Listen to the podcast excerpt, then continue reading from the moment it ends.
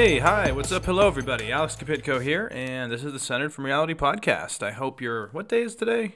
Monday. I hope your Monday's going well. Um, I hope also your Christmas went well, your Hanukkah's going well, your whatever else is going well. I hope you have, you know, a good time with your family and friends.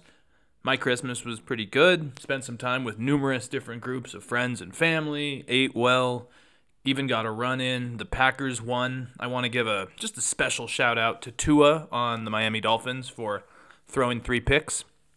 Christmas came well on the day of Christmas for me. With that, the Packers still have a chance. They're they have about a 30% chance of making the playoffs, and based on how crappy their season's been going, I will take it. So, you know, anyways, lucky to have great people in my life, great family, great friends. I always end up liking the holidays, the cheer, the music, the movies, even when I, you know, bitch about it half the year. But anyways, the one the one shout out too is someone gave me a hot sauce collection from a Hell's Kitchen brand. I don't know if it's actually Hell's Kitchen, you know, sometimes they buy out the name or whatever, but the Gordon Ramsay Hell's Kitchen, great hot sauces, creative gift, and I'm using those a lot, so be warned. And Anyways, while my Christmas was great, and I hope yours was as well, a lot of people in the East, especially, did not fare as well. Tragically, I saw that as of now, at least 27 people have died, excuse me, in Erie County, New York, which Buffalo is part of. CNN notes this was a result of a massive winter storm that I talked about last week, which blasted much of the U.S. County officials in Erie said Monday this brought the nationwide death toll to 47. And yeah, I mean, parts of western New York are basically buried in up to 43 inches of snow. Vehicles are stuck. Thousands are without power. It's a complete catastrophe. And not to make light of this, but I saw a meme where someone was like, We're getting the movie the day after tomorrow today. And it's kind of true. I mean, if you remember that movie from the early thousands, I mean, some of the places I've seen pictures of, especially like in Buffalo, kind of look like that. So tragic chaos. Um, a lot of flights are still being canceled. Some flights have just been permanently canceled, so people are stuck and have to drive or wait it out. Hopefully, that'll be better by the time I'm traveling later in the week. So we shall see. we shall see, but uh, obviously very tragic. I hope the people that are still uh, still trapped get aid, and let's just hope this storm passes. Here we're supposed to get some floods and re- heavy rain in the Reno Tahoe area, so we'll see how that goes. But let's see. Moving on, before I get into the two main topics today, which are the migrants that were dropped on Christmas Eve at Vice President Kamala Harris's house, and then I want to talk about Putin saying he's willing to negotiate. What does that mean? Ukrainian officials saying they want a peace summit in February. We'll get into all that, but first I want to discuss a few of my new thoughts or revelations or things I've learned on fascism and its origins, stemming from some of my readings this week, podcasts I've been listening to, books I've been listening to, and just articles I've been reading. And I think maybe this is becoming kind of a weekly segment where I do some revelations on fascism. And again, just a disclaimer I am not supportive of these because some people would go, "Oh God, like why are you so interested in this stuff?" And it's because I'm I'm just fascinated with how fascism is kind of a movement that stems completely contrary to a lot of historical trends, I guess you could say, and also how it kind of has dealt with a crisis of liberty and completely put liberty on its face. So, anyways, the revelation for today is something interesting from that book, Anatomy of Fascism by Robert Paxton. And basically, the interesting thing is that he discusses that, f- that some of the final conditions, basically, for fascism to succeed, and one of them is choice. And he basically he downplays the idea that a lot of Marxists have about fascism, about how fascism is this inevitable evolution of capitalism that basically, as capital gets more and more hard to obtain, and as society keeps going further and further away. Sorry, we got a beep that comes here every once in a while. But anyways basically the Marxists say that after a long time, capitalism becomes fascism. And Paxton basically notes that there is a certain amount of choice by elites. And he says it's not just the evolution of capitalism, but elites, powerful leaders, and intellectuals need to embrace fascist ideas. And they almost open the floodgates to the public. They basically enable fascism to happen. And there's an interesting example that Paxton uses, and it's the March on Rome and how it has been misunderstood. So I won't get into all the background on the March of Rome because it's basically just long and convoluted. But the idea is that Mussolini and his black shirts basically created an organized movement that, in quotes, stormed Rome and took it over eventually. And the idea is that the fascist party planned a coup and insurrection, and eventually this led to Mussolini's ascension to power. However, it's becoming more and more clear through history and through time that the March on Rome was a giant bluff that worked out. Basically, it was a bluff that succeeded, and timing was right. And a lot of enablers and choices made by the by the monarchy, which was in power, were important. What I mean here is that the basic plan was for the fascists to take the capital itself by using the image of pressure and strength. And basically, as Paxton discusses, thousands of black shirts began to head towards Rome. And basically, the king at the time, who was Victor Emmanuel III, was the head of the state, and he was put in a pretty difficult situation. And he had to make a very difficult choice. Basically, he could either mobilize the army against the people marching on Rome, who were the fascists, and he could try to use them use force to quell the attempted insurrection, or he could give in and listen to their needs. And I think people can understand why this would be a difficult choice, especially when you're going against a movement that is getting more and more popular in parts of the North, and a movement that uses force and violence. And so the king chose the latter option and decided to give in to the fascist requests and this meant that Mussolini was appointed prime minister. And this was a big deal because the king pretty much gave up power to Mussolini due to a bluff. And I think it seems likely that the king was concerned that he could not count on the army to remain loyal during this insurrection. And there was also probably an element of self interest here because he seemed to calculate that by appointing the head of an insurrection as prime minister, he could you know, somewhat legitimize fascist violence and be a co leader of the state instead of maybe deposed or caught up in some violent coup. And apparently, his brother was also a prince in another region, which has escaped my head right now. And he was a supporter of the fascist system and liked the idea of fascism. And I think the King Emmanuel III was worried that his brother could maybe take over or become an ally of the fascists. So, yeah, the king made this calculation that it was better to give in rather than quell the violence. And I think history probably shows that was a bad idea. But that, my friends, is a choice that enabled fascism. And I won't get into the other side of the March on Rome, but I will just also mention that other choices were made, like a lot of, for example, powerful conservatives, liberals, centrists, tried to form a government to keep out the fascists and block Mussolini, but they inevitably failed this was very crucial, and also I think they chose to not settle their differences, and divided government happened. Also, a lot of conservatives made choices. They either saw the fascists as a bulwark against the socialists or whatever it may be. But yes, that's my little revelation for the day here. And yeah, maybe we'll make this a Monday thing. Let me know if you think that's an awful idea. But, anyways, I want to talk about the migrants that were dropped near Vice President Kamala Harris's house on a very cold Christmas Eve. Something that really sounds like it's in the Christmas spirit. Am I right? Anyways, so I saw this report, story, whatever you want to call it, happen over Christmas Eve. Then I read about it yesterday. Figured it's something I should talk about. Basically, the AP and almost every other news outlet I've seen has reported here that, in quotes, three buses of recent migrant families arrived from Texas near the home of VP President, sorry, VP Kamala Harris in a record-setting cold on Christmas Eve. And the AP does a really good job of just explaining in quotes here. The buses that arrived late Saturday outside the vice president's residence were carrying around 110 to 130 people, and that's according to Tatiana Laborde, a managing director of SM, sorry, SAMU First Response, which is kind of a relief agency working inside Washington to get food and other resources to serve migrants who have been dropped off in recent months. And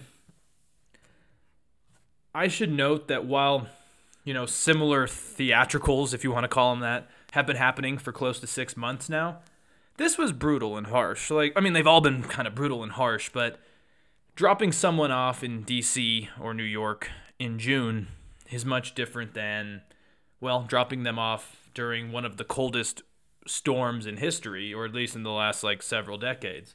And it's just kind of cruel. I mean, the frigid temper- temperatures have kind of been insane. And from what I've understood, the buses were expected to arrive after Sunday, like either Sunday or into Monday, but they arrived early on Saturday evening. And a group of migrants included young children, older people, vulnerable people. I mean, not a good look. And I mean, I don't know. I'll get into my I mean, I'll get into in a little bit why I mean, I do think there's issues at the border, but this is not a way to solve it. But also, according to the Washington Post, uh, some were wearing T-shirts despite temperatures hovering around 15 degrees Fahrenheit.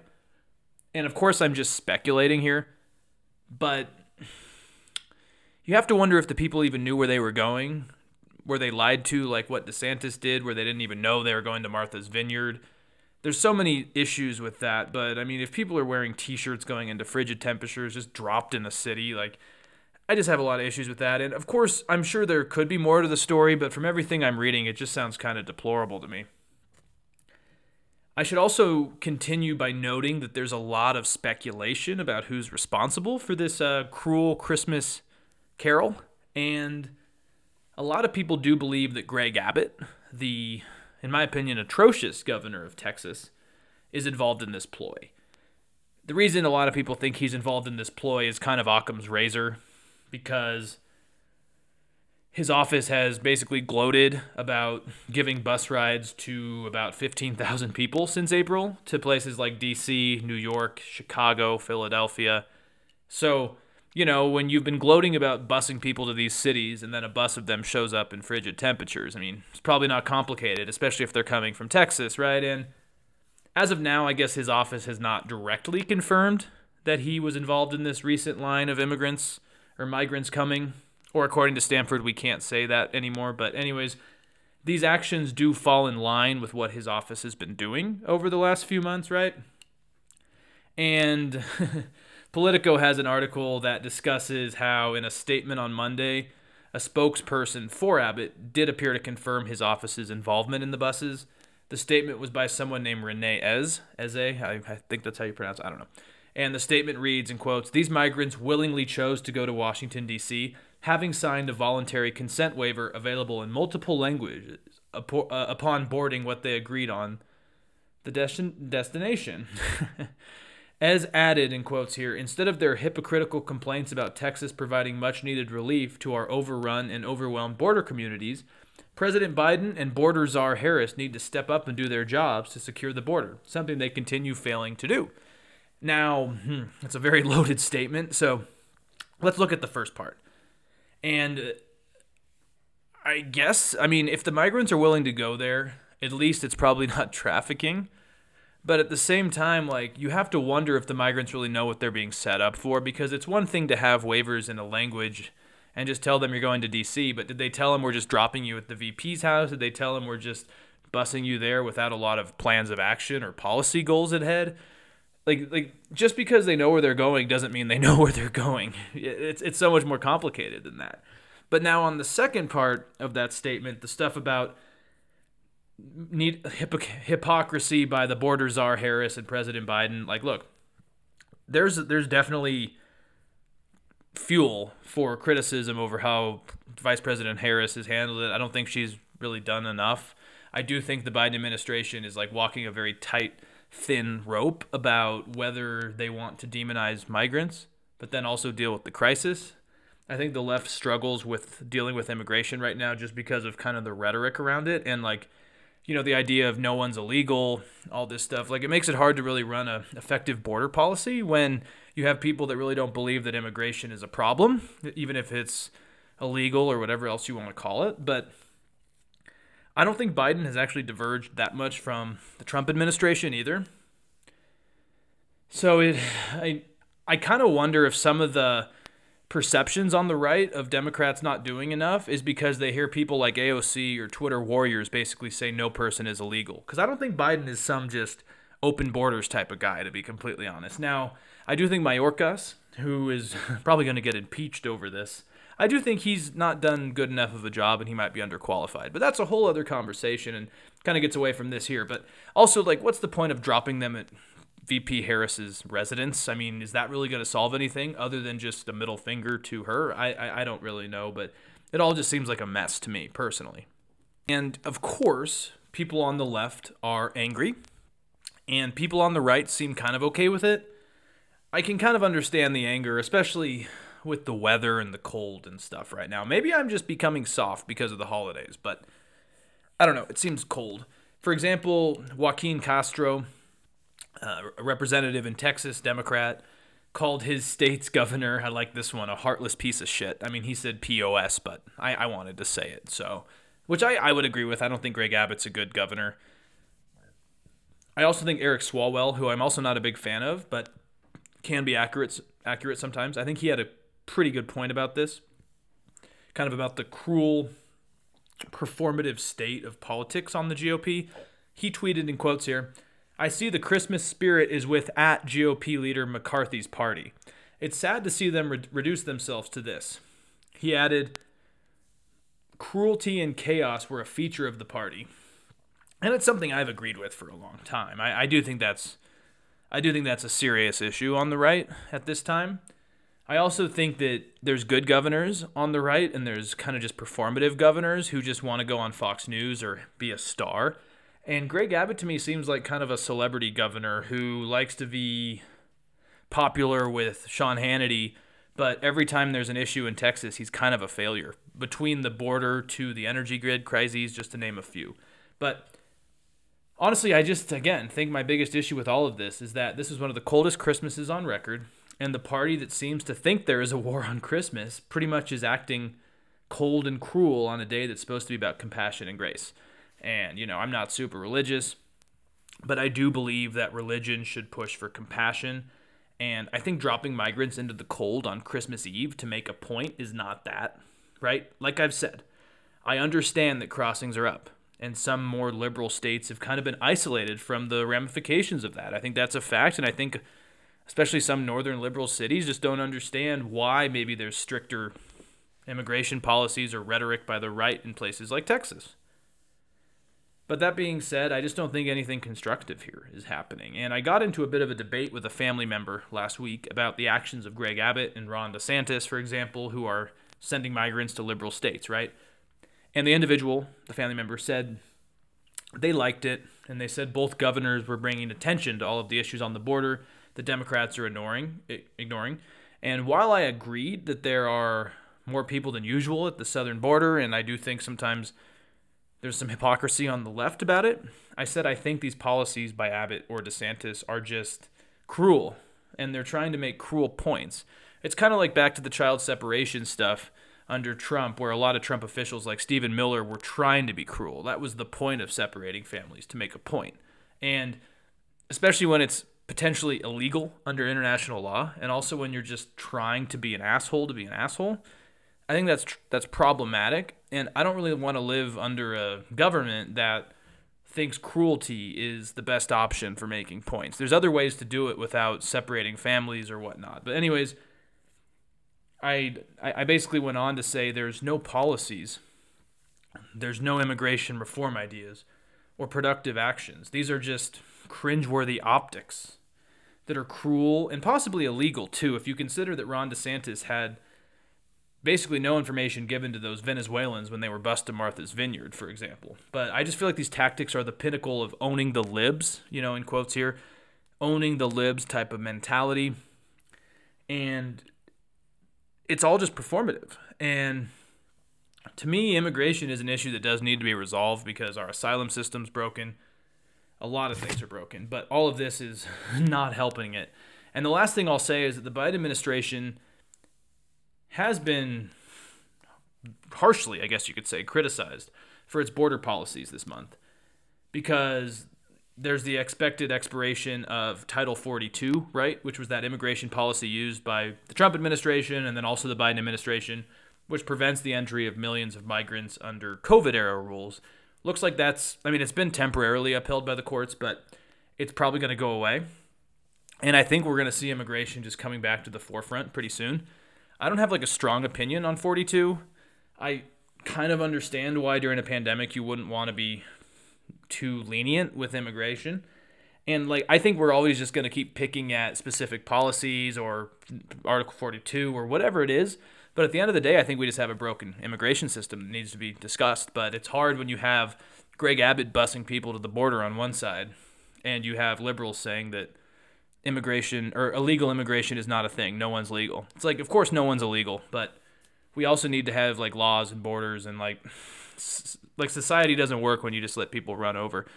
And and the thing is, is that's probably why I'm not a libertarian completely, is because some libertarians would just be for open open flow of people, and I'm just not personally. So it's complicated, but we'll move on. So sticking on the fun, aka tragedy, of the Russian invasion of Ukraine, all the uh, Putin BS, and Zelensky coming to the U.S. I read this morning that there was another Ukrainian attack inside of Russia that reportedly killed several Russian soldiers, which is always not good to see, but it shows the Ukrainians are not messing around by any means. And according to The Economist, in quotes, Russian soldiers, I mean, sorry, drones attacked an airbase deep within Russia, reportedly killing three people. Although the drone was shot down, its debris proved fatal. The Engels base lies 500 kilometers from the Russian Ukrainian border and is used to launch missiles, so obviously an important spot. The article continues Kremlin forces, meanwhile, fired 40 rockets at Ukrainian cities on Christmas Day, despite Vladimir Putin, Russia's president, saying he was ready to negotiate peace. Now, I saw yesterday, I think it was yesterday, yeah, yesterday was Christmas, and I saw that it looked quite bleak for a Christmas in Ukraine as rockets were firing down in places as far as Kherson to Kiev, and people had to celebrate in candlelight or in hiding. Resources weren't getting to the cities. You know, uh, it's it's just not a pretty scene. But the reason I mention this story is because it's interesting. If you remember the last part, it says Putin he was ready to negotiate peace, and that sounds kind of strange for the leader of a country that has pretty much single handedly killed innocent people and invaded Ukraine to now say he's willing to negotiate. And it kind of gets my attention because you have to go, what does he mean by negotiate? And is there any actual negotiation that's going to happen here? And I want to spend a few minutes talking about that and also reports from the AP that basically say, in quotes here, Ukraine's foreign minister on Monday said that his government is aiming to have a peace summit by the end of February, preferably at the United Nations, with Secretary General Antonio Guterres as a possible mediator around the anniversary of Russia's war. And that's interesting, but I don't know if that's going to happen. But I would say we should probably not get too excited yet. So, to start, Putin has said something to the effect of he's willing to negotiate peace with everyone involved in the conflict. Now, we should note that the Russians have done this a lot. They always seem to play the martyr, play, play the victim, like, oh, we are always trying to talk about peace. We're always open for peace, but peace is on our terms. And I should add that this is more about specific demands and understandings of what a peace would be. And Reuters reports in quotes here Russia is ready to negotiate with all parties involved in the war in Ukraine, but Kiev and its Western backers have refused to engage in talks. And this all is what Putin told in, during an interview on Rossiya 1 state television. And basically, he said, in quotes here, We are ready to negotiate with everyone involved about acceptable solutions, but that is up to them. We are not the ones refusing to negotiate, they are. Now, I should just add that, I mean, that language is very unique because he, he talks about acceptable solutions, ready to negotiate, up to them, we're not refusing to negotiate. Yeah, that all sounds good on paper, but I think they're just trying to look like a martyr because I would imagine if you actually put them in a room and asked what their acceptable solutions are, they would not line up with anything Zelensky or the West or Ukrainian people, anything that would be good for them, right? And we can just basically assume that Putin just wants the world to think that Russia's the good guy willing to talk. Also in the interview, Putin is really gaslighting, sorry, gaslighting all of us and his population, which is kind of interesting to me. Apparently, he said that Russia is a unique country and that its population is fully supportive of defending it. He said here in quotes, as for the main part, the 99.9% of our citizens are people who are ready to give up everything for the interests of the motherland. There is nothing unusual for me here. He also added, This just once again convinces me that Russia is a unique country and that we have an exceptional people. this has been confirmed throughout the history of Russia's existence. Now, the first thing I would say is that 99.9% of anything, especially when it comes to a politician's popularity, electoral success, anything involving like politics and public opinion, 99.9% to me is bullshit because that just wouldn't exist. Like, there's no way 99.9% of the country believes what Putin is doing is right. I will say that I've, I mean, I've talked to Russians that live in the United States, so I guess technically they're not in Russia, but they say they have family there that is not too thrilled about this stuff. So I think you could probably assume that there's other people like that. So maybe maybe 60% of the country supports it, and that's just a number I'm pulling out of nowhere. But you know, I just could not imagine 99.9%. And then he also, you know, blames the West for trying to pull Russia apart and I don't know about you guys, but it seems seems to me like Putin is drinking too much of his own vodka and he's just engaged in some form of Russian supremacy here because he's saying that the people are exceptional and they're willing to fight for the motherland. It's proven throughout our existence. The Russia's Russia's a unique country. It just sounds like this weird form of kind of like supremacy talk here, and I don't know if that's good either. So in in this case, literally in these interviews and what he's saying, his mouth is verbally discussing peace talks or some willingness to negotiate, but his actions and rhetoric seem to show that he wants a very specific outcome, right? Which I think would be, you know, partitioning off part of Ukraine. And I think this specific solution is one that we know, uh, you know, Ukrainians like Zelensky are not willing to consider. And I should also add that Russia constantly does say it's ready for these peace talks it's a constant initiative that the country takes. I just don't really have much to think of it. And that takes us to now the other side of it is where you have sorry, let me pull up his name here. I, I it went somewhere. You have the foreign minister of Ukraine, Dmytro Kuleba, and he told the Associated Press that he wants to have a summit in February, a peace summit, and Russia could only be invited if the country faced a war crimes tribunal first. They obviously want to agree that Russia completely leaves Ukraine, nothing's taken. Now you have Putin saying specific outcomes. It's just interesting to me that they're talking about having a peace summit by the end of February with the United Nations basically mediating it with Secretary General Antonio Guterres. But the problem is here is that we, we listen to what Putin's saying about specific outcomes, and then we hear about Zelensky saying uh, all the Russians have to leave.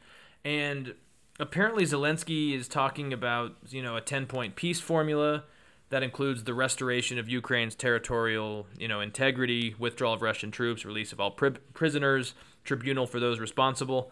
Do you think Putin's going to sign up for any of this? Because I don't.